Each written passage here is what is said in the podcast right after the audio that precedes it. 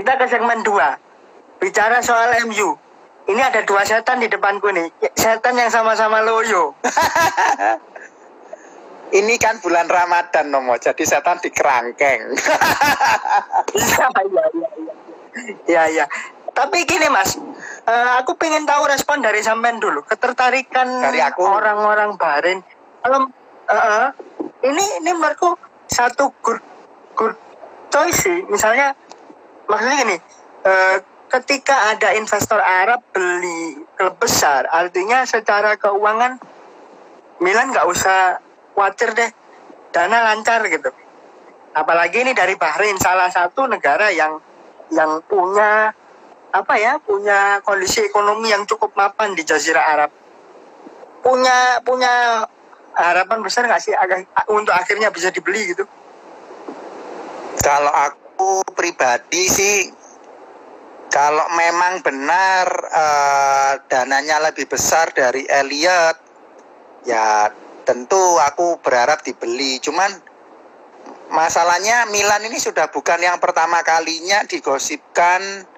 Bahkan Milan News juga pernah tahun lalu itu memberitakan kalau Milan tuh mau dibeli Bernard Arnault ya, eh, Louis Vuitton itu ya. Eh, ternyata Hah? juga kolaps juga eh, bahkan eh, wartawan Milan eh, yang aku ikuti itu Anto Viti- An- Antonio Vitiello itu kan juga itu dia juga tahun lalu juga memberitakan yang sama. Bernard Arnault ternyata juga kolaps. Kalau aku terus terang untuk saat ini un- aku masih tetap sesuai yang aku sampaikan di radio ya. Mungkin untuk satu dua tahun ini Milan tidak akan dilepas oleh oleh Elliot menurutku. Karena eh dari segi eh, keseriusan menurutku Elliot ini juga menunjukkan eh, keseriusan ya untuk merestrukturisasi Milan ya. Terbukti dia eh, Milan ini pun direncanain mau dibuatin apa eh, stadion sendiri. Aku rasa kalau kalau nggak duit yang kuat yang benar-benar keuntungan buat Elliot tawarannya kan cuma satu miliar dolar kan kecuali yang datang dengan harga dua atau tiga Ya, miliar dolar yang satu. yang yang yang nih pada saat Milan dibeli sama Elliot itu memberikan keuntungan yang gede Milan pasti akan lepas dilepas sama Elliot tapi menurutku satu miliar dolar itu menurutku juga ya memang aku tahu itu angka yang besar bagi kita tapi menurutku bagi Elliot satu miliar dolar itu kecil. Soalnya aku pernah baca waktu pertama kali Elliot itu beli Milan dia ngambil dari Lee Yong Hong Yong Lee Elliot itu sampai pernah mengutangi negara Argentina sebesar 2 miliar dolar. Jadi dua kali se- separuh dari nilai yang ditawarin sama Bahrain. Itu 2 miliar dolar kan cuma 28 triliun kan. Aku rasa Betul. kalau aku ya, kalau feelingku Milan nggak akan dijual ke Bahrain dengan nominal segitu. feeling Kalau aku ya, kalau aku ini kan pribadi ya, pribadi. Gimana Mas? feeling feeling Iya, feeling aja sih. Feeling, ya. aja. Feeling. Tapi Milan memang benar Kalau Mas Hana lihatnya kan, gimana? Tapi kan Sebentar, Mas. tahun lalu, eh sorry, bulan lalu kan Milan kan visit kan pemainnya. Ada ada ada. Brahim Diaz, Fikayo Tomori sama pelatihnya langsung bahkan Maldini, Pioli sama Maldini kan ke Expo Dubai kan. Nah, Turun tangan. apakah itu juga salah satu yang bikin Bahrain tertarik kok Milan ini sudah mulai merambah ke Jazirah Arab apakah seperti itu? Itu juga juga masih simpang siur. Cuman aku tetap dengan nominal satu miliar dolar nggak akan dijual sama Elliot. Terlalu kecil kalau aku. Itu aja sih biar nggak Kalau lama-lama Mas Hana lihatnya gimana? ya sebenarnya kita kan ini sama. American sports owner. Jadi pemilik ya betul. di negara Amerika Serikat. Aku sih nggak nggak terlalu ngikutin ya. Tapi memang kabar terakhir ini yang menyebutkan bahwa dari negara Jazirah Arab terutama Bahrain ya yang mengincar AC Milan. Aku sih standing point-nya nampaknya sih akan sulit. Karena bagaimanapun AC Milan ini adalah tim besar value-nya sekarang dan akan ke depannya itu akan berpotensi naik akan berpotensi eh, mengganda gitu. Jadi kalau kita lihat karakteristiknya Elliot ini yang barusan aku lihat kan perusahaan investasi Jadi kalau masalah itu akan mungkin bisa aja, tapi kan masalah timingnya kayaknya dalam waktu dekat menurut aku akan sulit. Karena melihat grafik AC Milan sekarang ini terutama sebagai core inti dari klub sepak bola, menurut aku sih bagus. Sudah berada di tiga besar, kemudian ya memang kita tahu untuk di event Eropa seluruh klub Serie A masih kesulitan, tetapi seiring berjalannya waktu dan manajemen yang baik, aku ulangi ya, seiring ber- berjalannya waktu dan manajemen yang baik, aku rasa sih nilai yang menjadi penawaran grup dari investor asal Bahrain ini tampaknya masih terlalu kecil dan bisa aja sih Elliot ini atau perusahaan investasi ini masih tetap akan nggak mau ya nggak akan rela melepas AC Milan. Karena sulit ya dalam beberapa kasus ini saya juga melihat ketika sebuah entitas olahraga Eropa terutamanya yang dimiliki oleh pemilik dari Amerika Serikat sulit kayaknya untuk dilepas. Karena memang lagi-lagi kalau melihat latar belakang pemilik dari Amerika Serikat ini kan cukup kapitalis ya. Melihat entitas Hmm. entitas apa olahraga di Eropa itu sangat mendatangkan uang yang menggiurkan sekali. Dan ketika mereka mengkalkulasikan ini sebagai salah satu eh, kasarannya apa ya mungkin tabungan ya di masa depan deposito ya tampaknya nggak nggak akan se semudah itu ya untuk dilepas walaupun ya seperti contohnya aja Chelsea yang baru-baru ini terkena konflik Ukraina Rusia ya menjadi salah satu pengusung yang diunggulkan adalah berpotensi pemiliknya kan dari Amerika Serikat, Ricketts Family.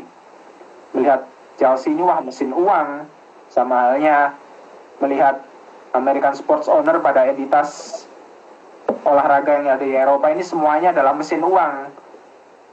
Gampang untuk membelinya, tapi sulit untuk melepasnya. Nah pertanyaan sulit untuk melepasnya ini ketika di level mana? Ya mungkin di hitungan ekonomisnya ya level setinggi tingginya dan kapan itu ya? Kapan? Sulit ya kalau menurut saya sih Hanya waktu yang bisa menjawab. kalau menurut saya sih itu Kalau Nomo sendiri, Itu kalau bicara- Nomo sendiri. Nah, eh, justru aku dapat kabar yang kemarin aku barusan baca ya, makanya aku cepat-cepat konfirmasi ke Mas Ed. Hmm. Memang benar kemungkinan nggak bakalan dijual dalam waktu dekat. Soalnya Hmm. Milan ini lagi invest, Hmm. invest. Jadi setidaknya dalam ya sekitar dua atau tiga musim ke depan ada sesuatu lah yang bisa nyehatin Milan gitu. Oke. mau bangun eh, apa eh, akademi juga kemudian infrastrukturnya ditingkatkan seperti yang tadi Mas Edun bilang targetnya dalam waktu tiga tahun semua itu gol dan ketika Milan sudah siap untuk dilepas maka Elliot akan lepas Ya, ya. jadi mementingkan investmentnya dulu gitu loh karena Elliot sendiri aku yakin juga pasti ngitung kalau saya melepas klub ini dalam waktu dekat pasti ada high risk ada ada resiko resiko tinggi yang yang pastinya akan ditanggung dan berdampak ke klub juga kasarannya gini nih klub ini sudah aku yang nyehatin masa dibikin sakit lagi kan kasihan Ya, ya, ya. ya. Iya, ya. Terus terang, aku dulu juga sempat ragu sih Nomo. Eh, satu dua tahun pertama itu aku ragu. Mungkin Elliot ini cuma pengen merestrukturisasi utangnya Milan terus dijual. Tapi titik balik, aku yakin kalau Elliot itu benar-benar serius itu waktu dia ACC pembelian Fikayo Tomori. Itu kan lumayan mahal tuh, 28 juta pounds tuh. Itu uang segitu itu menurutku eh, menunjukkan keseriusannya si Elliot ya Noma ya. Makanya aku kok lihat kalaupun kalaupun Elliot jual sekarang ini ke El, eh, ke Baren, aku rasa itu juga pepo, papuk sama yang dia keluarin selama ini. Jadi selama hampir 3 4 tahun ini dia sia-sia udah. Balik modalnya ya, tapi ya kembali lagi itu tadi feelingku sih kok akan dijual tapi mungkin nominalnya di atas satu kalau ada yang benar berminat ya mungkin ya satu setengah atau dua dua miliar itu mungkin dia baru baru jual Dan bukan dalam waktu dekat ini ya. betul soalnya kan nilai nilai pemain sendiri kan meningkat nomo ya kayak Casey walaupun eh sorry kok kok Casey Theo Hernandez itu kan juga meningkat Benacer Tonali itu kan juga juga meningkat nilainya. Sorry tadi aku ada ada ada ada, ada salah. Casey kan mau mau lepaskan. Dan juga Mike Maignan. Itu aku rasa Mike Maignan itu mungkin dalam satu dua tahun itu bisa bisa minimal 20 juta euro masuk itu kalau dia dijual itu. Bagus sekali seperti itu Hmm. Nomo. Dan dan dan dan Elliot juga lihat itu wah ini kita mungkin bisa jadi Arsenal 2.0 soalnya kan dia kan ngambil Gasidis kan Nomo. Gasidis itu aku aku pernah baca kenapa kok dia dibeli Milan? Dia tuh hasil, menghasilkan pemasukan un, selama dia di Arsenal ya pemasukannya itu hampir 700 juta pounds. Dia menghasilkan dari makanya Milan sekarang kan banyak sekali kecil-kecil sponsor kecil kayak apa. Yang terbaru itu nggak pernah tuh Milan ada sponsor di bawah nomor punggung. Sekarang ada Vivox itu ke keahliannya Gazidis itu makanya Elliot sendiri yo mikir buat apa aku beli? Kan aku rasa kalau aku pertahanan ini aku bisa balik modal kok dari yang itu. Mungkin ya ini analis aku tapi nggak tahu lagi. Kembali lagi kan aku kan sampaikan feelingku saja. Hmm. Feelingnya. Nah tadi kalau soal manajemen kita langsung geser. Mas Rana tadi nyinggung manajemennya Milan udah baik. Kenapa yang setan satunya lagi itu nggak baik gitu loh? Setan satunya lagi di sana tuh manajemennya kenapa? Ini, ini anjing beranjak Mas Rana sama sama Nomo ini. Kalau Tapi kita kan nggak salah, itu kan bisa dipecat kan Nomo kan? Iya, tapi Ya, kan masih tetap apa? aja karena karena core of the core-nya masalahnya di MU itu menurutku keluarga Glazer sendiri. Gimana Mas Rana? Kalau Aku boleh sedikit komentar ya. Di refleksi kita tidak terlalu nyaman di zona nyaman. Nah, Zona nyaman yang pada saat itu tahun sebelum dek sebelum awal milenium 2000-an ya, ketika itu United benar-benar mendeklarasikan diri bersih tanpa hutang. Kemudian pada saat itu United juga mempelopori adanya MUTV. Apaan sih? Hmm. Sepak bola kok punya TV itu maksudnya apa? Ya, ya sekarang ini kita tahu bahwa sepak bola nggak hanya sebagai entitas olahraga se, se- apa? Entitas olahraga saja, melainkan entitas komersial bisnis yang dapat dikeluarkan dari klub sepak bola itu sendiri. Terjebak dalam zona nyaman di periode awal ya pada saat Glazer membeli 2005, 2004, 2005 hingga 2013 tepat sebelum Sir Alex menyatakan gantung gantung jas ya gantung spa gan- apa pensiun. Kemudian merasa bahwa udah deh klub ini paling ya gitu-gitu aja tiga besar padahal enggak sepak bola itu terus berevolusi. Sepak bola itu juga kompatibel dengan perkembangan zaman. Yang kita tahu bahwa dulu istilah Dirtek Sven Goran Eriksson tahun 2009 ya di Notts County kalau nggak salah. Dia menjadi Dirtek. Kan sih Dirtek. Kemudian kata-kata Dirtek itu berevolusi jadi direktur sepak bola sporting director direktur apa olahraga direk, sporting director football director dan director director lain yang lainnya. Kita masih ingat pada saat itu Jose Mourinho bertengkar dengan Michael Emenalo yang mendatangkan Oh. John Obi yang menurut dia siapa sih ini? Ada ada posisi apa lagi ini? Yang akhirnya membuat hubungannya dengan Chelsea akhirnya putus. Ya seperti itu Nomo.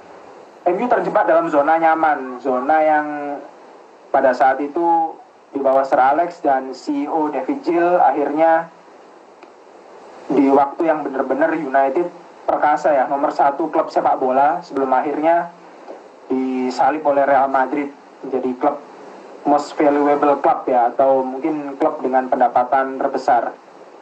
Dan pada saat zona nyaman itu United merasa tidak perlu ada hal-hal yang perlu apa ya perlu di-upgrade Dikhawatirkan. kita tahu Samsung dulu sebelum adanya Android, software Android, Samsung itu HP apa sih? Seketika Hmm. BlackBerry, kemudian ada pesaingnya yaitu software Android. Kita lihat Samsung sekarang ini. Dia mengikuti dinamika perkembangan zaman, terutama teknologi komunikasi, yang akhirnya Samsung sekarang menjadi leading market ponsel ya, selain dengan Apple. Ya sama halnya dengan United. Sepak bo- klub sepak bola itu nggak hanya nggak hanya monoton gitu-gitu aja. Ada evolusi yaitu sporting director ada academy director koordinator of football talent scouting kemudian mengembangkan pada head of nutritionist head of physio struktur struktur struktur dalam sepak bola itu tiap tahun dan tiap waktunya mengalami evolusi. Dan hal itu yang gagal diadaptasi oleh Manchester United sebagai klub ya. Baik itu entitas oh, maaf, maaf en- hanya entitas olahraganya aja. Kalau entitas komersialnya Manchester United nomor satu. Nggak ada yang bisa ngalahin. Itu saya harus akui. Ya. Untuk entitas olahraganya United masih terjebak dalam zona nyaman dan dia gagal dalam beradaptasi di perkembang- perkembangan zaman dan akhirnya yang membuat masalah itu menjadi fenomena gunung es dan seperti sekarang inilah Manchester United itu gagal dalam beradaptasi dengan perkembangan zaman terutama sepak bola. Artinya dari pernyataan sampean ini Artinya dari pernyataan sampean ini siapa pun yang datang Mau Erik Ten Hag sekalipun MU nggak akan berubah Ya, seperti Selama- Belum ada sinergi Ya, seperti halnya yang di awal awal season ini ya, tadi saya bilang manajemen yang bagus. Dalam hal ini seperti yang tulisan-tulisan yang saya forward ke kamu ya yang pada waktu itu. Walaupun Mhm, mhm. sekali sekali berpep Guardiola atau mungkin bahkan ada yang di atasnya Pep Guardiola. Kalau memang direkturnya jajaran manajemen tidak memberikan support yang seimbang maka akan terjadi berat sebelah. Nah berat sebelah ini yang yang nggak akan menghasilkan sinergi dan harmoni. Gitu. Betul. Makanya itu alasan-alasan Pep Guardiola ketika dia diajak makan Sir Alex ya, kalau nggak salah di New York, di Amerika, lokasinya di Amerika Serikat sana, dia secara nggak langsung menolak karena dia lebih baik dia mencium adanya hal-hal yang nggak beres ya, maksudnya ya jajaran manajemennya. Makanya hal itu dia lebih prefer ke Bayern Munchen. Dan apalagi sekarang Pep Guardiola Karena Manchester City didukung oleh dua sahabatnya yang mempunyai dua posisi yang benar-benar penting. Ferran Soriano sebagai CEO dan Ciki Begiristan sebagai Director of Footballnya Manchester City. Ditambah lagi dengan pemilik klub yang suka bakar duit. Nah, kombinasi yang kombinasi yang seperti kalau kita main game football manager itu kita masuk editor level finance-nya dimaksimalkan level utangnya dinolkan udah tiap tahun pasti tiap transfer dapat anggaran mesti kalau kita konversikan nilai rupiah ya satu triliunan lah. Satu mohon maaf satu miliar betul sekitar satu dolar atau satu satu triliun. Kalau memang benar-benar yang penggila FM ya tim FM atau Championship Manager atau FIFA Manager kan bisa di, di menu editor itu hutangnya dinolkan kemudian funding transfernya dimaksimalkan. Nah, itu benar-benar kombinasi yang yang kita impikan gitu. Pas betul yang betul. nah ini ada yang ada yang nanya mas. Ini ada yang nanya dari Mr. David Bonek Tabalong untuk 3 sampai 4 tahun ke depan apakah MU masih berantakan tanpa harmoni? Nah, yang menarik sih dalam dalam apa namanya negosiasi kontrak Erik Ten Hag ini dia memberikan syarat-syarat yang saya rasa sih cukup berat dan penting, terutama dukungan dari sisi manajerial. Bukan sebuah sebuah hal yang tabu ya ketika melihat melihat ada yang salah dalam strategi transfer dan rekrutmen Manchester United dalam kurang lebih 10 tahun terakhir ini, 10 musim terakhir ini. Ada hal yang salah dan menurut Erik Ten Hag harus ada yang dirubah. Harus ada beberapa porsi yang dibagi secara proporsional dan dalam porsi tersebut ketika masing-masing pihak ingin ingin mengambil sebuah keputusan harus benar-benar seimbang dan mempunyai kekuatan yang sama. Jadi sudah nggak ada lagi kata-kata berat sebelah. Sebenarnya sih saya pengen pengen pengen ngasih monolog ya. Mungkin kan teman-teman di sini kan nggak tahu tulisan yang saya kirim forward ke kamu ya. Kasih aja mas. Aku malah encourage. Kasih aja mas. Soalnya aku aku ini seperti dapat kuliah. Aku nggak tahu MU, tapi dengerin samen menyampaikan itu gitu. Oh MU ini bobronya gara-gara iki ternyata. Ya asik aja sih. Nggak, nomor nanti ditaruh di podcast atau tidak ini nanti? Oh pasti, Oh, pasti. Mas, apa mas? Pasti. Mas, Pertama kalau podcast itu sangat-sangat membantu orang yang mobile di mo- di, di jalan, terutama aku ya. Pasti Apa- apalagi ini mau mau mudik kan kita kita kita berupaya untuk kasih hiburan ke mereka lah. Iya, iya mas. Silakan mas, monolog mas. Aku dengerin dengan senang hati. Monggo mas, Ya. waktunya. Pertama sih Manchester United ini seperti Nokia. Raja pada waktunya dan sekarang hilang tercecer entah ke mana. Iya kan? Nokia dulu itu pada saat era 2000 hingga 2000 berapa ya? 2010 mungkin sebelum BlackBerry masuk. Itu benar-benar rajanya telepon selular. Hanya mengandalkan software bernama Symbian ya kalau nggak salah. Dia sukses merajai pasar ya. Hmm. Dan seketika ada software baru yang namanya BlackBerry, Nokia pun pelan-pelan hilang suaranya. Dan ketika ada software baru iOS maupun Android, Nokia pun juga gagal beradaptasi. Dan akhirnya pelan tapi pasti Nokia kan sudah kembali sekarang ini. Tapi dengan software yang terbaru yaitu mengadaptasi software Android. Sama halnya dengan United ya. United itu menurut aku gagal dalam membaca perkembangan sepak bola ini sepak bola sekarang ini ya. Aku kasih terminologi sekarang ini kalau pakai modern atau tradisional itu lebih prefer ke penggunaan teknologi seperti VAR, data statistik dan lain-lain. Jadi aku kasih terminologi sekarang ini. Dan mengenai penunjukan head coach yang baru ya Erik Ten Hag aku mau kasih monolog pertama sih. Kita tahu bahwa musim 2000 berapa ya Jose Mourinho masuk 2004 2005 2000 2017, 2014. 2016, 17 kali ya, 2017, 18. yang awal, yang awal, periode awal. Kemudian Carlo Ancelotti 2009 2010, Manuel Pellegrini 2013 2014 dan terakhir Antonio Conte 2016 2000 2016 2017. Menunjukkan bahwa empat pelatih ini sukses juara di musim perdananya. Yang artinya kan bahwa pelatih ini eh, belum punya pengalaman Premier League, English Premier League sebelumnya. Tapi kok bisa juara di musim perdananya? Kan berbeda ya kalau kita kalau kita flashback ya. Kan mereka itu eh, baru meraih gelar juara Premier League di musim perdana. Pada saat itu dia juga masih baru mengenal intensitas power and speed ya, atmosfer dari English Premier League itu sendiri. Tapi di balik catatan impresif yang yang empat coach itu berhasil catat, pertanyaannya apakah menjadi seorang pelatih juara Premier League itu harus beradaptasi dulu di Premier League atau enggak?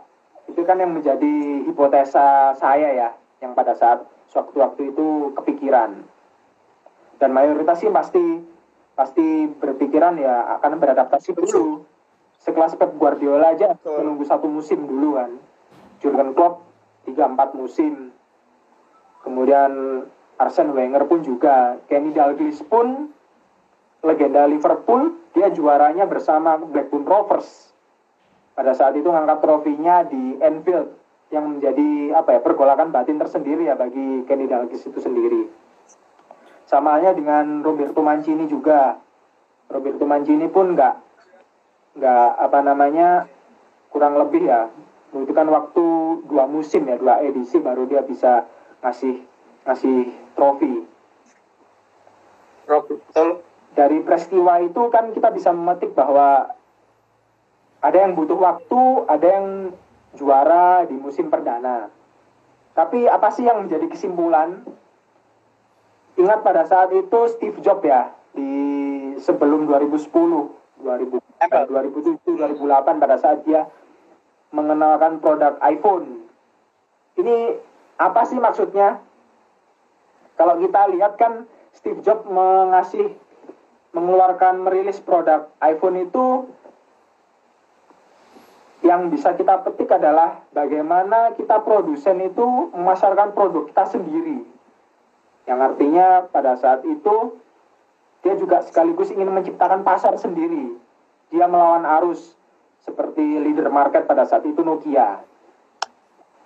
Nah, kemudian pelan tapi pasti kemunculan iPhone ini hingga sampai sekarang ini satu satu unit satu set iPhone itu harganya seperti satu sepeda motor kan Padahal kalau kita kalau kita lihat kan ini apa sih? Ini kan berawal dari idenya Steve Jobs pada saat itu. Nah, kalau kita kalau kita konversikan ke dunia entitas entitas dunia olahraga, olah apa sih kesimpulannya? Yaitu ide.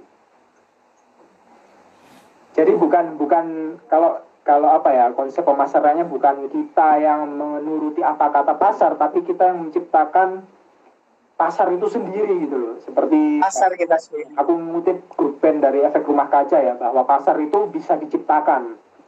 Jadi kita nggak nggak nggak melulu untuk mengikuti pas apa kata pasar sekarang ini tapi kita juga bisa menciptakan pasar itu sendiri. Seperti halnya Pep Guardiola dengan positional play Jurgen Klopp dengan gegen pressingnya mereka memaksa lawan untuk beradaptasi dengan gaya main mereka bukan kita yang harus beradaptasi dengan gaya bermain lawan gitu loh. Kan seperti itu. Makanya dua dua pelatih top ini melahirkan posisi-posisi baru. Dimulai dari sweeper keeper Manuel Neuer Mark Andre Ter Stegen false back Joshua Kimmich. Apa sih false fullback itu? Seperti saat ini Joao Cancelo ball playing defender Mats Hummels. Kemudian uh, deep lying playmaker. Xabi Alonso yang pada saat itu usianya 33 dari 30 32 dari Real Madrid akhirnya langsung bergabung ke Bayern Munchen. Kan posisi seperti Bayern Munchen. Kemudian inverted winger atau insert forward Lionel Messi. Dominasi kaki tumpuan kiri kok berada di flank sisi wing kanan. Ini kan menarik. Kanan dia kan nggak bisa crossing kasih crossing pakai kanan tapi dia bisa ada pergerakan cut inside. Cut inside menusuk ke dalam seperti Arjen Robben. Seperti itu. Dan yang terbaru striker false nine. Padahal striker ini kok Foden tugasnya itu pada saat itu yang untuk mencetak gol dan karena hal itulah yang membuat akhirnya Zlatan bersih tegang dengan Pep Guardiola karena merasa dirinya terusik karena evolusi posisi dari Lionel Messi itu sendiri dari posisi winger kiri, inside forward kanan dan menjadi false nine tengah. Dan hal itu yang membuat kita itu merasa bahwa dari entitas olahraga sepak bola itu tumbuh, tumbuh dan berkembang kita tahu bahwa Manchester City sekarang kan tidak punya nomor 9 murni. Punya sih Gabriel Jesus tapi lebih sering dioperasikan sebelah kanan. Balik lagi ya, balik lagi ke kebahasan siapa siapa yang menjadi head coach MU. Balik lagi coach yang baik adalah yang mempunyai ide brilian, ide yang top, yang seperti dua dua head coach yang saya contohkan itu tadi yang mempunyai inovasi-inovasi yang membuat lawan itu eh, bingung gitu loh. Kita harus skenario dan strategi taktik macam apa yang harus kita kita aplikasikan ke dalam tim. Dan yang kedua alternatif-alternatif ya. Ketika mereka buntu dalam satu skenario, dia mempunyai skenario-skenario cadangan. Kemudian mengevolusi dari posisi pemain itu sendiri. Karena sekarang ini posisi itu sama dengan fungsi ya. Buktinya aja dari pemain-pemain yang saya sebutkan tadi, Manuel Neuer sesekali jadi ball, jadi center back, kemudian berevolusi jadi ball playing defender. Ketika itu Ederson ya, yang pada bulan kemarin itu ketika Arsenal versus Man City lebih banyak jadi back. Joao Cancelo lebih banyak jadi di playing playmaker. Phil Foden banyak jadi false nine. First nine, betul. Raheem Sterling, Jack Grealish bisa jadi striker, bisa jadi attacking midfielder, macam-macam lah. Jadi sekarang itu posisi nggak nggak saklek, nggak kaku, tapi mempunyai fungsi itu sendiri. Kita tahu Jordan Henderson kok bisa eksis sampai sekarang. Padahal tugas tugasnya ya cuma sebagai pinpoint aja, ngasih ngasih ibaratnya pemantul. Ibaratnya ini kan benar Jurgen Klopp kan sudah mempunyai gambaran gitu loh. Walaupun dia kehilangan tangan kanannya Zelinsko Buak yang menjadi sporting director di Dynamo Moskow, tapi dia mampu mendatangkan asisten pelatih Pepin Linders ya yang dari Belanda yang akhirnya seide dengan dengan apa namanya Jurgen Klopp. Dan yang terakhir yang menjadi kesimpulan semuanya itu nggak akan berhasil kalau nggak didukung oleh manajemen yang baik. Pertama, football director yang paham mengerti sepak bola sekarang ini. Kemudian divisi talent scouting yang benar-benar tajam. Talent scouting sekarang itu nggak hanya dalam region negara aja, tapi seluruh dunia. Kita tahu bahwa Manchester City mendatangkan Kaiki. Siapa itu Kaiki? Kemudian kalau kita lihat di YouTube itu Kaiki sama seperti Messi, inside forward kanan, kaki tumpuannya kiri, tapi mempunyai skill skill yang oke okay lah, skillful sekali gitu.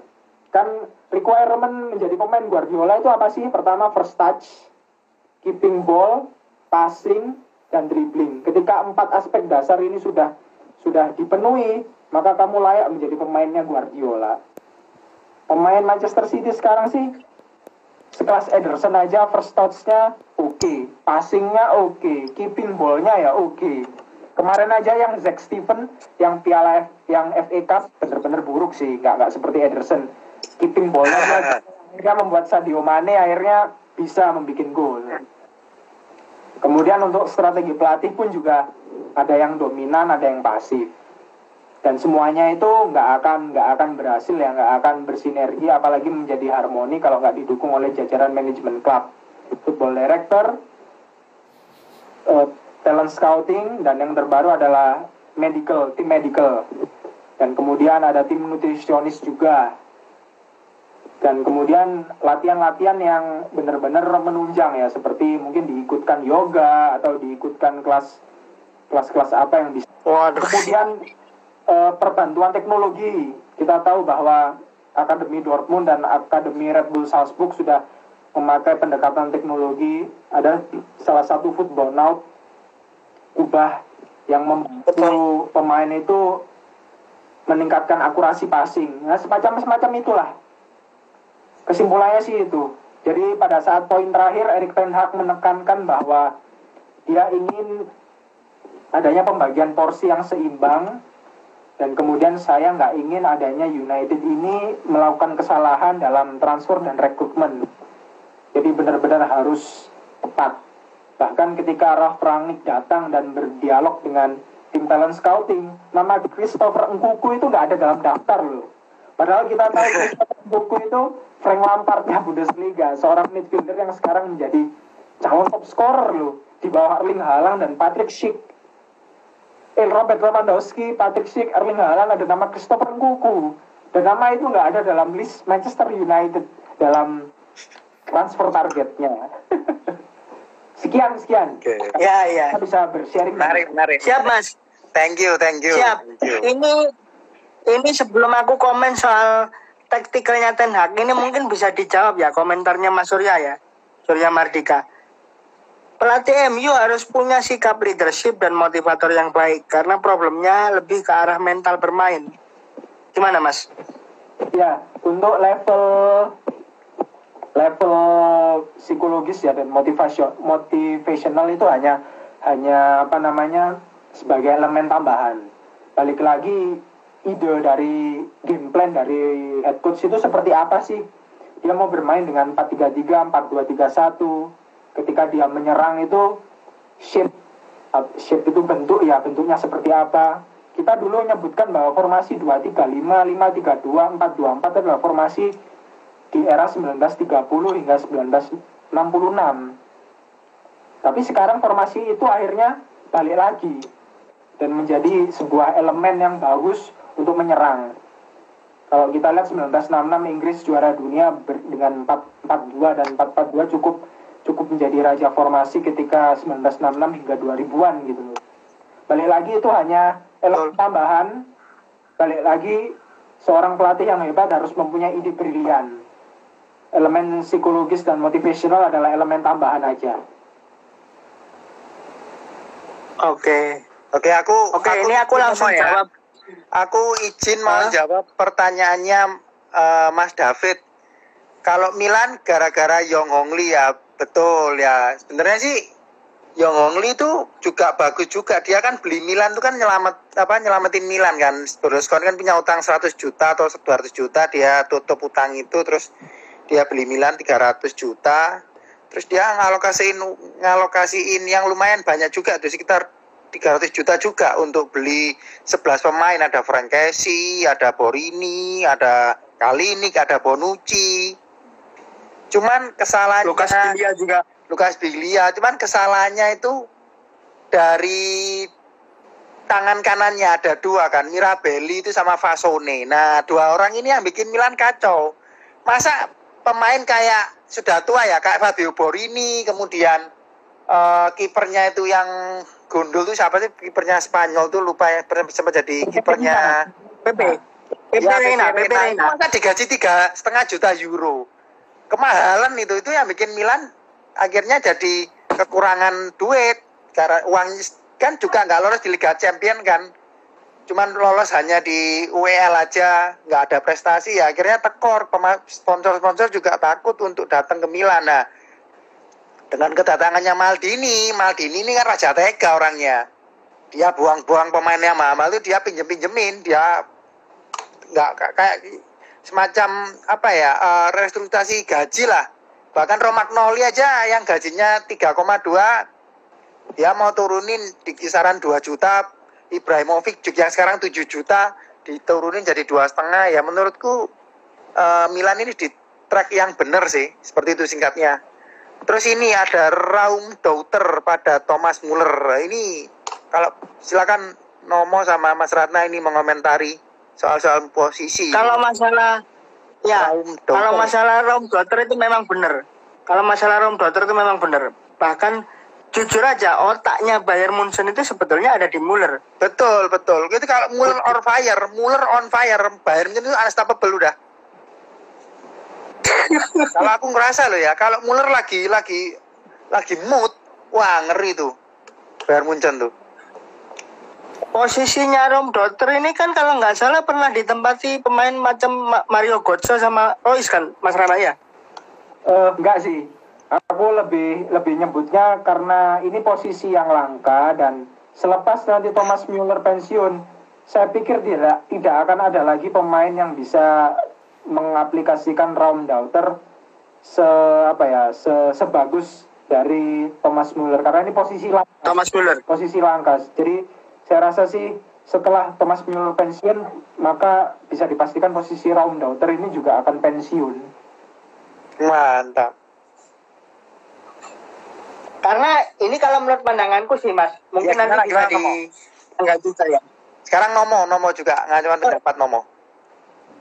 Ya, ini kalau dari aku ya mungkin nanti bisa disanggah juga karena posisinya Thomas Muller langka ya benar karena di Bayern itu dia bukan hanya melayani Lewandowski, tapi juga dia bisa bisa menggantikan atau switching posisinya itu halus gitu loh. Antara Muller dengan Lewi ini halus banget. Dia bisa menemukan celah kosong ketika Lewandowski buntu. Bahkan Lewandowski ketika Thomas Muller lagi on perform, dia cuma jadi pemantul aja si Lewi ini. Gimana mas? Ya, ya, aku setuju.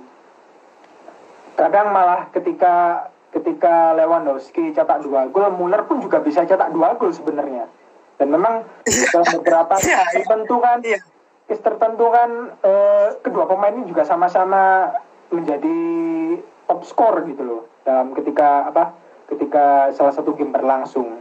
Saya tekankan sih memang benar-benar apa yang menjadi penunjang hingga Muller Muller sebagus Thomas Muller sebagus ini adalah ketika salah satu tayangan di YouTube ya aplikasi berbagi video Thomas Muller mengungkapkan bahwa ketika sela-sela sela-sela apa ya pressure dari event sepak bola dia selalu bisa menyempatkan bermain sudoku dan bermain ekestrian berkuda bersama Oh, yes.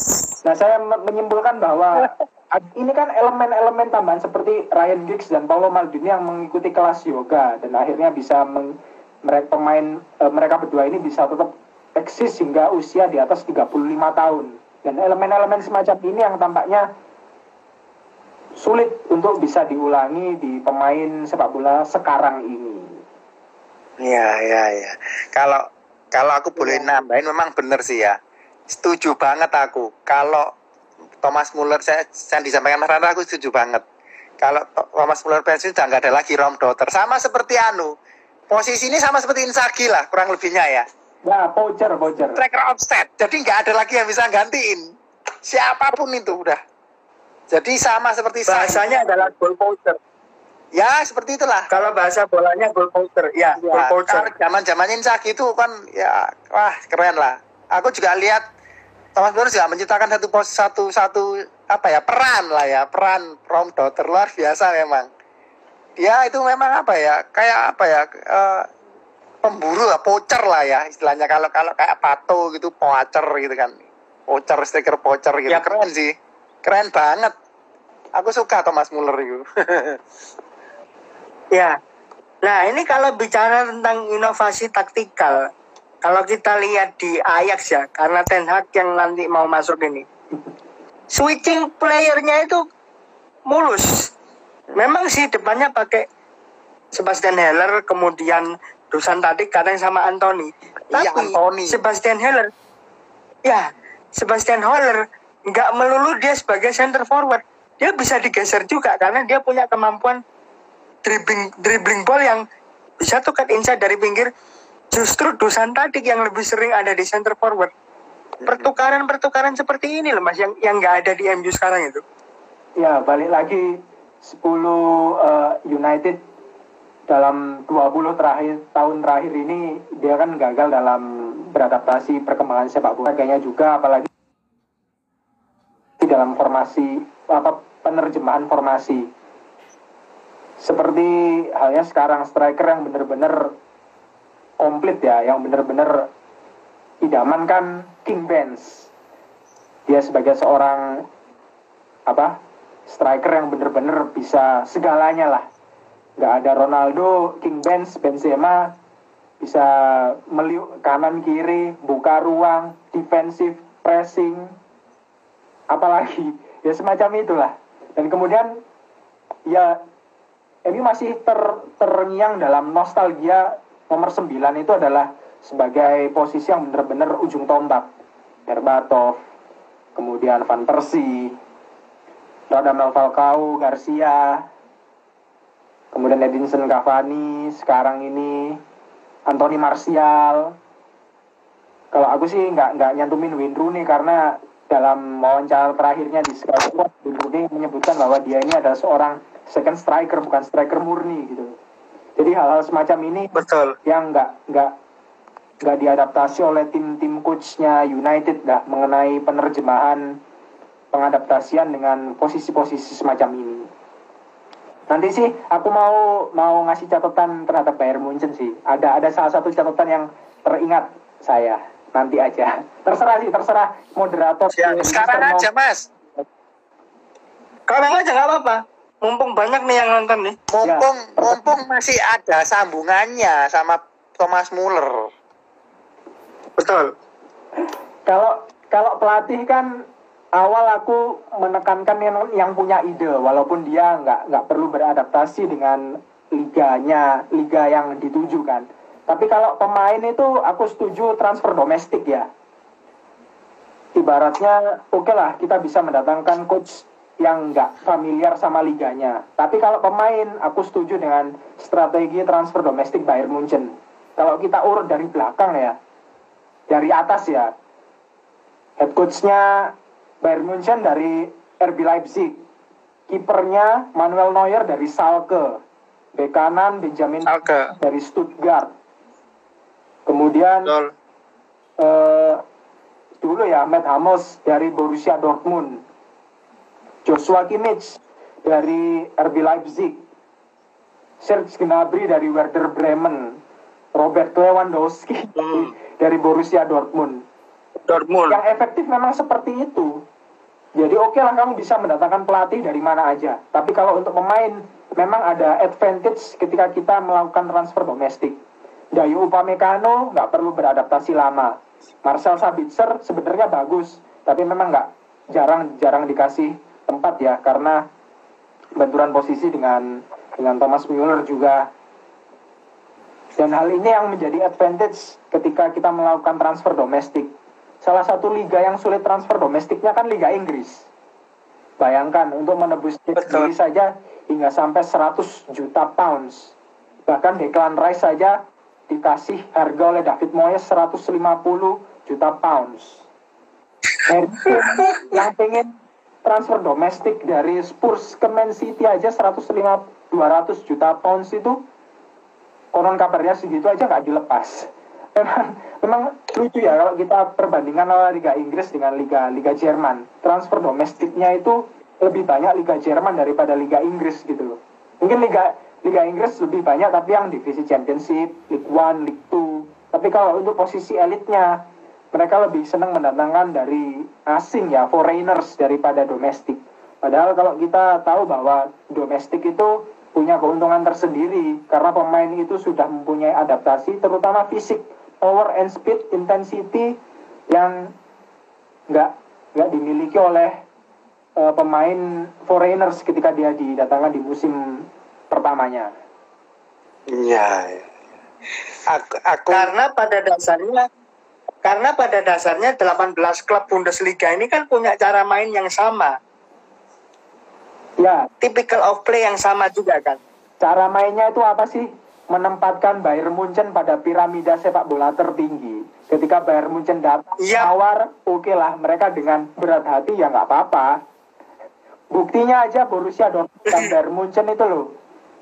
Yang terbaru kan Niklas Sule dari dari Munchen ke Dortmund nanti musim depan. Akhir dalam tra- Musim depan. transfer kan harmonis. Walaupun mereka itu rival dan dikasih tagline der klasiker.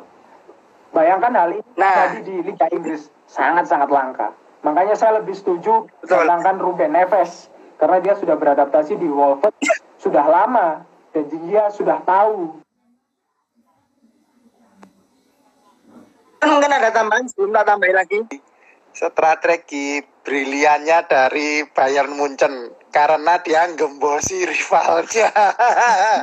aturan mainnya itu satu menempatkan Bayern Munchen di piramida tertinggi sepak bola Liga Jerman sepak bola Jerman itu. Jadi seperti ada aturan aturan nggak tertulis gitu loh. Jadi Bayern Munchen lah. Makanya ketika ada klub Red Bull Leipzig yang yang mengakali aturan 50 plus 1 itu mereka benar-benar di, dibully habis terutama dari Union. Berlin dan Borussia Dortmund itu apalagi Hoffenheim yang pemilikannya Dietmar Hopp itu hampir 95% malahan padahal Dietmar Hopp sudah investasi lebih dari 20 20 tahun dan Dietmar Hopp ini yang biasa, biasa.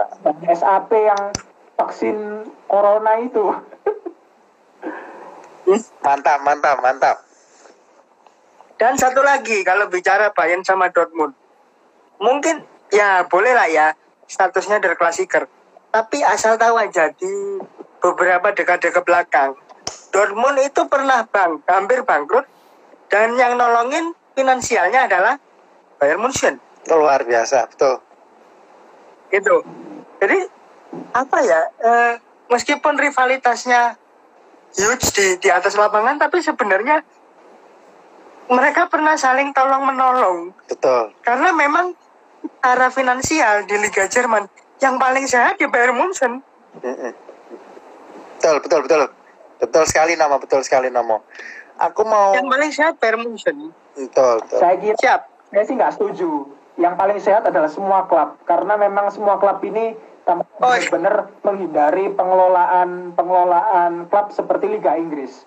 Saya rasa saya eh, saya sih nggak setuju karena yang sehat adalah semua klub semua klub Bundesliga baik Bundesliga maupun Bundesliga 2 karena mereka mengklaim bahwa mereka itu benar-benar berasaskan sporting direction ya. Jadi mereka benar-benar menghindari mismanagement seperti yang berada di klub di luar Liga Jerman, terutama masalah utang ini dan kepemilikan. Oke, oke, oke. Ini aku mau bacain komentar dari Mas David. Jadi ingat guru transfernya Juve Luciano Mogi. Iya, itu memang guru transfernya itu yang datengin Sidan, Buffon. Luar biasa memang. Ini ini Mas David ini old school ini ya. Luciano Mogi zaman-zaman lama itu. Oke, oke, oke, oke. Boleh lah, boleh. sebelum sebelum Calciopoli, sebelum Calciopoli ya. Mas? Iya kan dia kan juga dihukum ya gara-gara itu kan terlibat juga kan. Akhirnya dia disanksi seumur hidup kan. Luciano Mogi ini. Mhm. Ya ya ya ya ya. Mantap mantap. Kalau bicara kalau bicara kepemilikan, aku pernah pernah ingat Mas. Ini mungkin koreksi ya kalau aku salah ya. Mm-mm. Selain 50 plus 1, selain 50 plus 1, fans ini juga dilibatkan dalam pencapaian aspirasi. Dalam arti klub ini mau beli pemain, dilibatkan fans. Kamu mau nggak kalau kalau pemain ini datang? Ada hak suaranya mereka. Eh, enggak sih, bukan bukan dalam transfer ya. Seperti kita tahu bahwa sidang tahunannya Bayern Munchen yang ricuh pada tahun lalu kan gara-gara supporternya sendiri kan. Jadi kalau untuk kalau untuk Oh yang konflik sama Qatar itu. ya spesifik untuk transfernya memang itu sudah menjadi domainnya pihak klub ya. Yang memasukkan Ah, fans ini kan ketika sidang umum tahunan, ketika apa ke ke operasionalnya, tapi bukan bukan yang spesifik secara general. Jadi fans mempunyai suara. Kan kita tahu bahwa Herbert Hainer ini kan mantan CEO dari aparel yang saya suka ya, yang strip 3 itu. Setelah dia fans yang mau ganti logo, yang mau ganti logo itu ya. logo jadi nggak ada nggak ada tulisannya dari Amerika kemudian ayo pulang ke Jerman eh, kita ngelola Bayern Munchen dan kemudian diduetkan dengan Oliver Kahn dan pada saat sidang tahunannya kan yang tahun lalu kan ricuh bersama supporternya karena mereka menganggap bahwa ada is- beberapa isu-isu yang sebenarnya kurang pas kalau Bayern Munchen ini sebagai entitas olahraga untuk bekerja sama seperti itu. Dan kalau kalau pengaplikasian pengintegrasian supporter dengan klub ini tampaknya baru beberapa beberapa beberapa waktu terakhir ya. Sepertinya ada rencana terutama dari klub-klub Liga Inggris.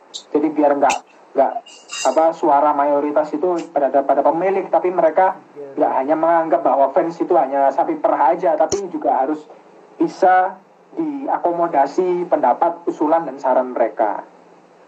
Oke oke oke. Itu sorry, konsepnya kayak RUPS gitu ya, Mas? Kayak rapat umum pemegang saham gitu ya? Rapat umum pemegang saham, kasarannya sih seperti itu. Oh, Mantap mantap. oke oke oke.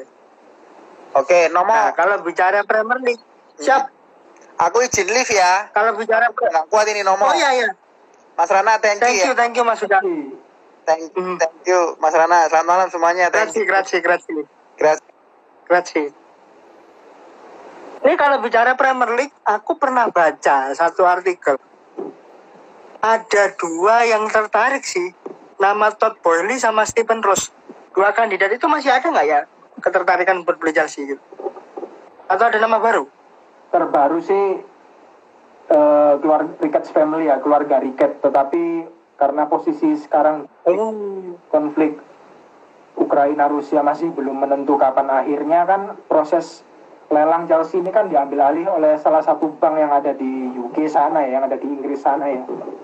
Jadi prosesnya memang nggak nggak seterbuka nggak seterbuka apa ya nggak seterbuka itu tapi memang ya kita butuh akses akses pada orang-orang tertentu yang bisa yang bisa bisa mengabarkan update-nya seperti apa gitu loh. Saya gini mas, kalau menurut aku pribadi eh, penyingkiran Roman Abramovich dari Chelsea itu terburu-buru. Karena ya karena aku yakin dia dia nggak terlibat penuh. Dia nggak terlibat penuh di konflik ini. Dalam arti kalau kalau memang mau menggusur Roman kasih dulu waktu sampai minimal 30 Juni baru dilepas.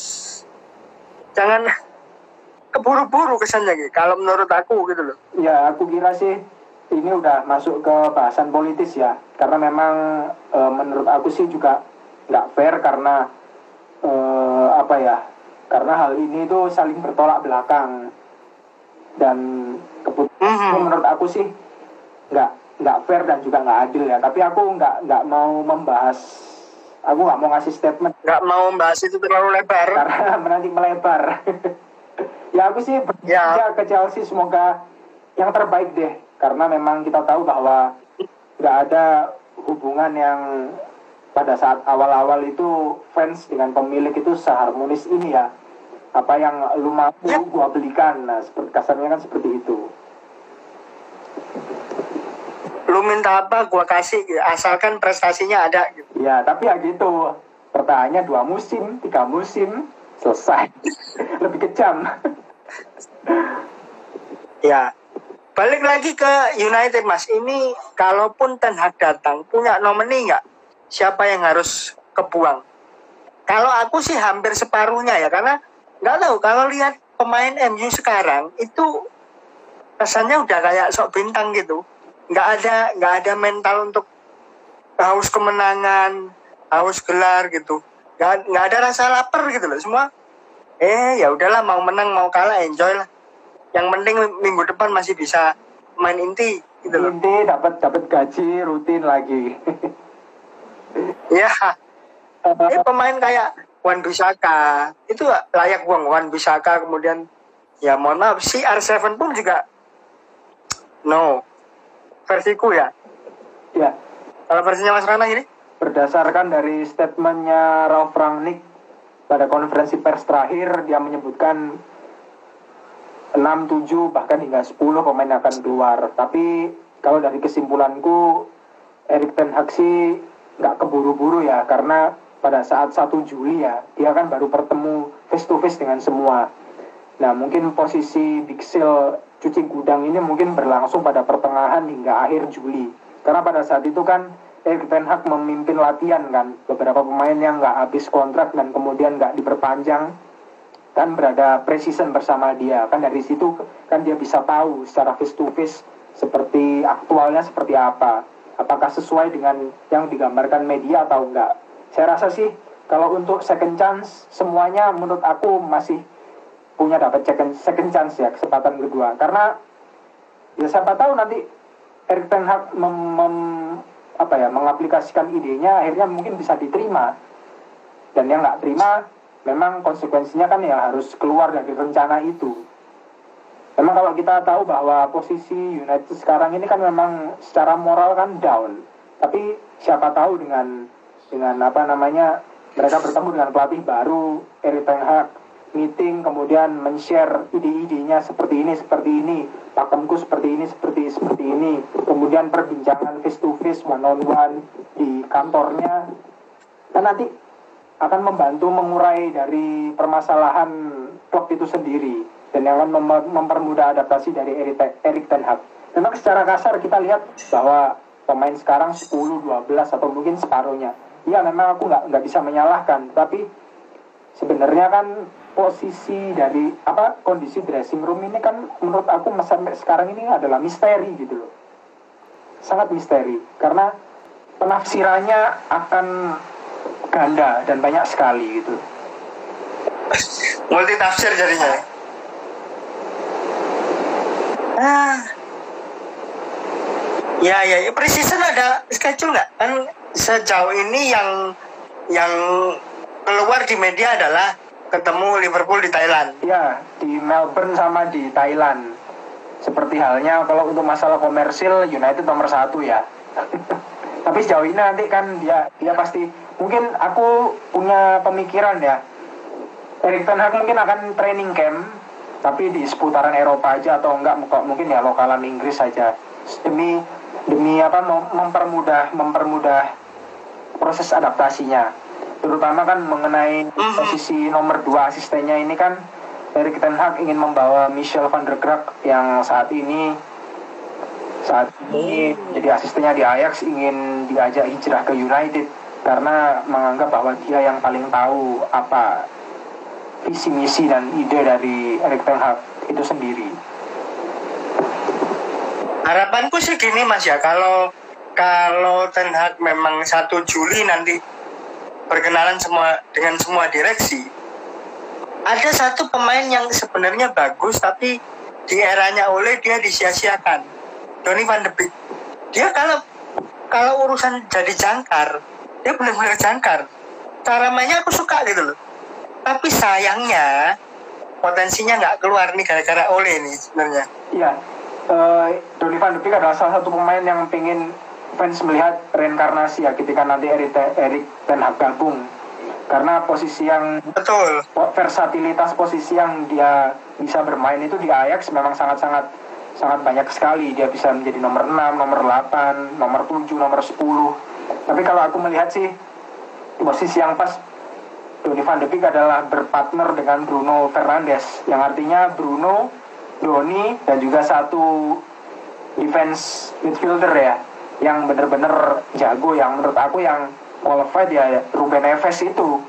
Karena long shootingnya itu yang saya suka itu. United butuh butuh Paul Scholes yang sisi-sisi Scholes yang seperti itu gitu loh dan Ruben Neves menurut aku sebagai defense midfielder ya dia cukup produktif untuk cetak gol jarak jauh bisa memecah memecah deadlock lah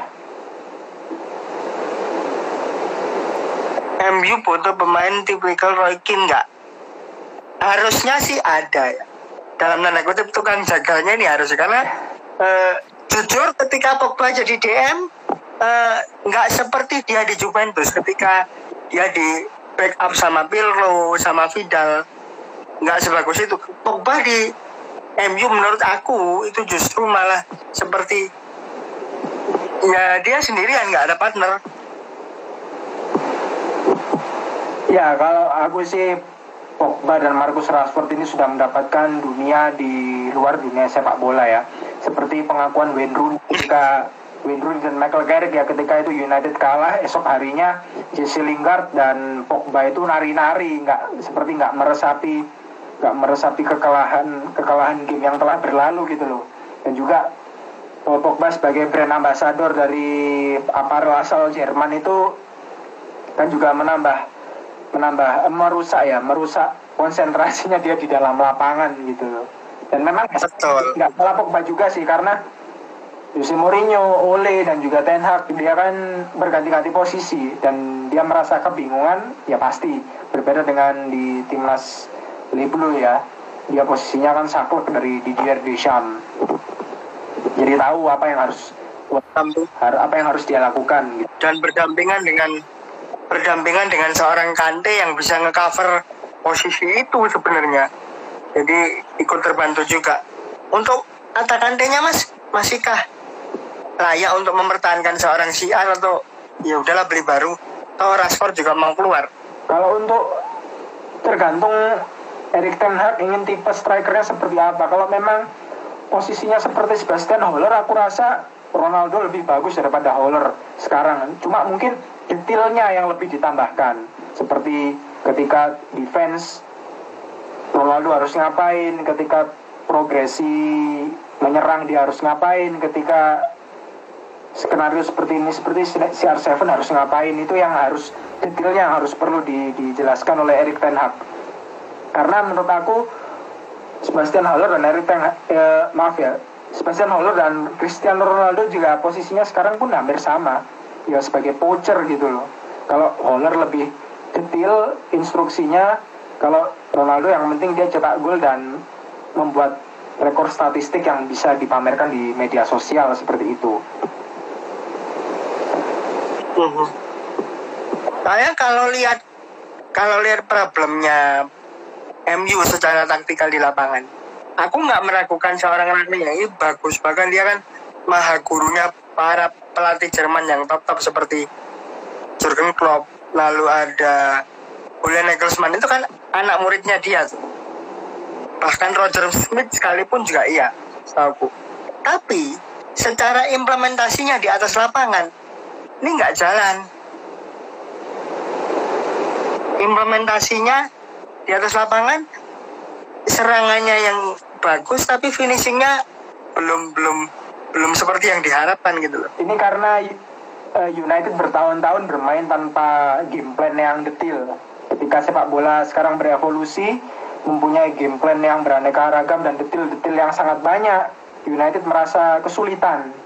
Jadi pemain-pemain ini aku rasa memang butuh butuh waktu dan ketika transfer ini dibuka pemain-pemain yang sudah mengerti akan hal itu akan informasi detail taktik dan strategi dan game plan itu yang harus patut diprioritaskan. Kemenangan dari Norwich kemarin kebantu sama Matik dan juga Juan Mata yang tergolong tua.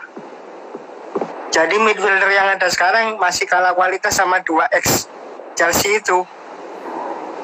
Iya juga sih ya. udah udah udah lewat masa emasnya ya. Jadi udah nggak bener-bener nggak bisa diharapkan terlalu jauh. Kalau untuk sekitar rotasi sih oke. Hmm. Ya, hopefully 1 Juli dia kenalan dengan direksi dan dia diberikan kekuasaan penuh mas dalam arti manajemen udah cuman kasih dana aja semua transfer biar Ten Hag yang bidik gitu loh Ya, yang penting dia bisa mempunyai porsi yang sama di ketika hal-hal krusial ya. Sebab ketika itu transfer, eh, talent scouting, Erik Ten Hag juga harus diberikan suara dan suara porsi power yang relatif sama. Karena kalau berat sebelah nggak akan tercipta sinergi dan nggak akan keluar harmoni gitu. Karena memang Erik Ten Hag ini sebagai seseorang yang benar-benar cerewet ya orang yang bener-bener requestnya ini aku pengen ini ini ini ini ini gitu loh seperti yang seperti yang di Ajax sana dan memang betul karena Ajax menjalan Ajax, Benfica, Porto, Lyon, Borussia Dortmund, Mönchengladbach, eh, PSV Eindhoven juga ya. Klub-klub semacam itu kan klub yang mempunyai struktur orang yang sama dalam waktu 10 tahun kurang lebih seperti itu. Jadi ya memang benar-benar paham mengenai jalan jalan operasional dari sebuah klub itu sendiri. Jadi kita lihat talent yang terbaru Benfica Darwin Nunes FC Porto ada Luis Diaz yang dibeli dari eh, yang pindah ke Liverpool Ajax dan yang lain-lain lah Frankie De Jong, Matthijs De Ligt seperti itu. Jadi ada benar-benar inti apalagi nggak boleh diganggu dan yang membuat pelatih itu enjoy. Dan sepertinya apa instrumen-instrumen elemen-elemen seperti itu yang harus harus ada di Manchester United. Ya seperti halnya Manchester City yang mendatangkan Kaiki kemudian yang bicara Savinho Hendrik Felipe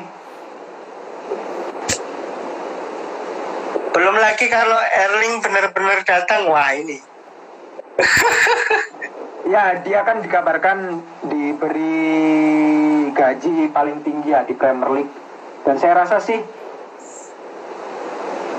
me- saya sih ngasih 50-50 ya karena pengalaman pengalaman Zlatan ya. Kalau untuk Lewandowski bagus Pep Guardiola. Tapi posisinya kesamaan Zlatan dan Erling Haaland kan sama-sama orang Skandinavia. Posturnya di atas 190 walaupun tinggi bisa dribble bisa eksekusi ya semoga aja cocok dengan gameplaynya Guardiola yang yang selama ini Pep ingin nomor 9 yang lebih bagus daripada Aguero. Dan musim depan adalah dikabarkan sebagai musim terakhirnya Pep karena kontraknya kan habis 2020-23 dan apa ya untuk untuk pelatih baru yang datang ya termasuk Ten Hag dia akan coba sebisa mungkin ngepush dari awal karena jadwal yang agak aneh untuk Premier League musim depan ya. Ada hiatus itu di bulan-bulan nanggung. Ya, di bulan-bulan November, Desember, Januari ya ada ada disruption Iya. World Cup.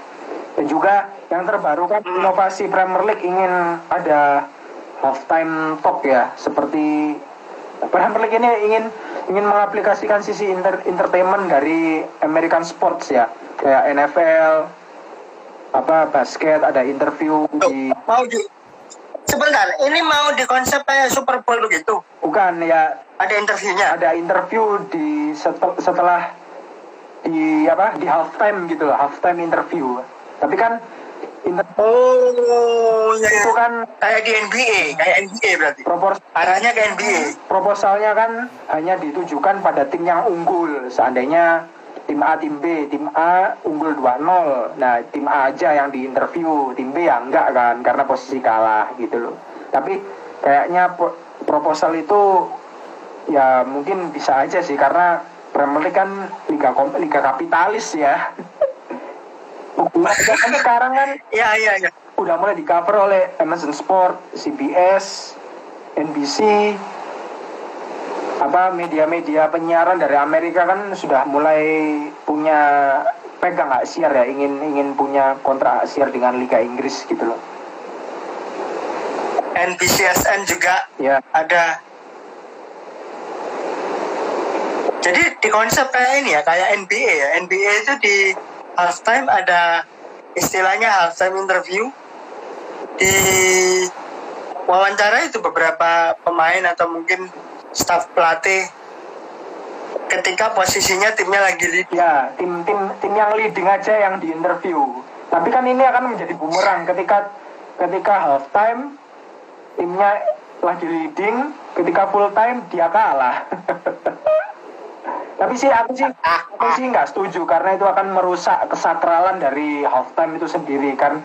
Halftime itu adalah bagaimanapun yang bisa from zero bisa jadi hero, yang hero bisa jadi hero. Kalau diganggu mengenai interview, walaupun itu satu menit dua menit, kayaknya sih aku lebih baik kalau aku jadi pemegang perwakilan klub ya nanti secara rapat shareholder itu aku akan menolak sih karena itu akan merusak kesakralan ruang ganti.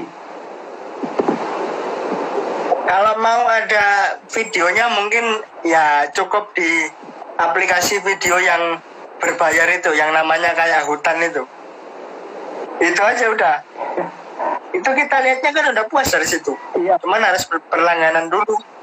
ya aplikasi itu kan eh, sudah mulai mulai ekspansi ya.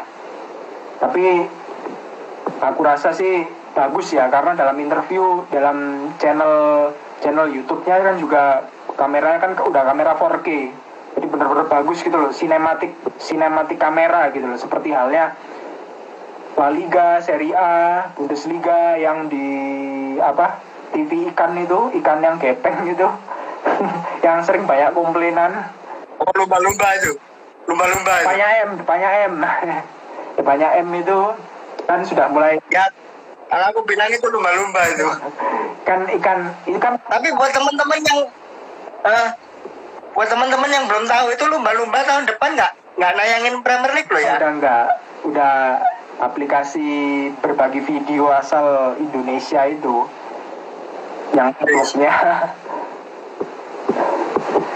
Cuman kita belum tahu nih aplikasi yang ini yang juga nyiarin World Cup nanti itu dapat jatah Premier League berapa game karena seharusnya kalau kalau benar-benar saluran resmi berkaca dari yang dulu itu harusnya seminggu bisa dapat 6 sampai 7 game. Ya kan kita nggak tahu beberapa detail kontrak yang dia menangkan dan beberapa game yang dia dapat terdistribusikan pun berapa gitu. Jadi kalau pingin kalau pingin full atau penuh otomatis dia kan harus tendernya harus membayar uang yang lebih banyak lagi Iya. Iya, iya benar, benar. Karena kan kita jujur kita sebagai seorang fans Premier League merindukan zaman-zaman 2003, 2004, 2005. Akhir pekan itu udah di rumah aja gitu. ya di TV TV merah itu kan yang dari setengah enam hingga pagi tapi kan memang pada saat itu value-nya value-nya Premier League kan nggak nggak se nggak semeningkat sekarang ya value-nya masih masih bisa dijangkau nah seketika dari TV TV itu kemudian ke TV kabel ke apa ya Indovision MNC Group itu sudah mulai value-nya English Premier League sudah mulai mahal Apa dengan kedatangan Ten Hag bisa merubah permainan MU dan apa yakin masalah transfer diberi kebebasan? Kita lihat nanti karena biasanya kalau American owner itu nggak mau jor-joran ya buat buat beli pemain ya. Karena American owner itu punya punya tipikal yang penting duitnya masuk dulu, urusan prestasi belakangan nanti aja. Ini penyakit kalau American owner nih. Yang lainnya Wah ini pertanyaan menarik nih Kalau klub butuh waktu tiga tahun Buat dapat trofi pertama Gimana gimana si Erik? Kalau skenario skenario yang tadi jalannya mulus. Gimana mas? nggak perlu nggak perlu tiga atau empat tahun ya. Kalau dua atau tiga transfer window bisa dieksekusi dengan sempurna oleh oleh Manchester United ya bisa. Musim Oh. panas depan berapa winter break berapa? Summer 2023 berapa? Kalau proporsinya jelas dan sesuai dengan kebutuhan ya aku rasa sih lebih cepat. Tapi kalau eh, ada proses timbang menimbang kanan kiri ini itu apakah pemain ini dapat meningkatkan penjualan merchandise? Nah ya itu balik lagi berarti. Kan ini, kan yang yang di- diinginkan oleh Erik Ten Hag bahwa dia ingin benar-benar mendatangkan pemain yang sesuai fit dengan dengan dengan gameplaynya. Walaupun pemain itu nggak terkenal sekalipun gitu loh. Dan pihak Manchester United harus respect terhadap keputusan ini gitu loh. Karena kalau nggak gitu ya salah strategi transfer akan terulang kembali. Hmm. Dan kalau aku lihat entah ini omongan orang tahun berapa ya. Tapi aku pernah dengar MU itu seumur seumur hidup nggak akan pernah bisa main dengan striker tunggal di posisi tengah kayak sekarang. Karena apa? Posisi 4-4-2 yang di yang dipatenkan sama Serverji itu sudah ya it- itu gaya, gaya mainnya MU gitu.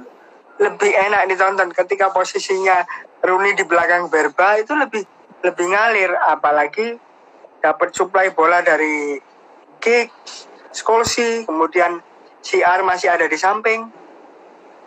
Ini lebih lebih enak dilihat gitu loh. MU MU kurang kurang bisa mengaplikasikan posisi pemain untuk satu striker tunggal ini masih belum bisa.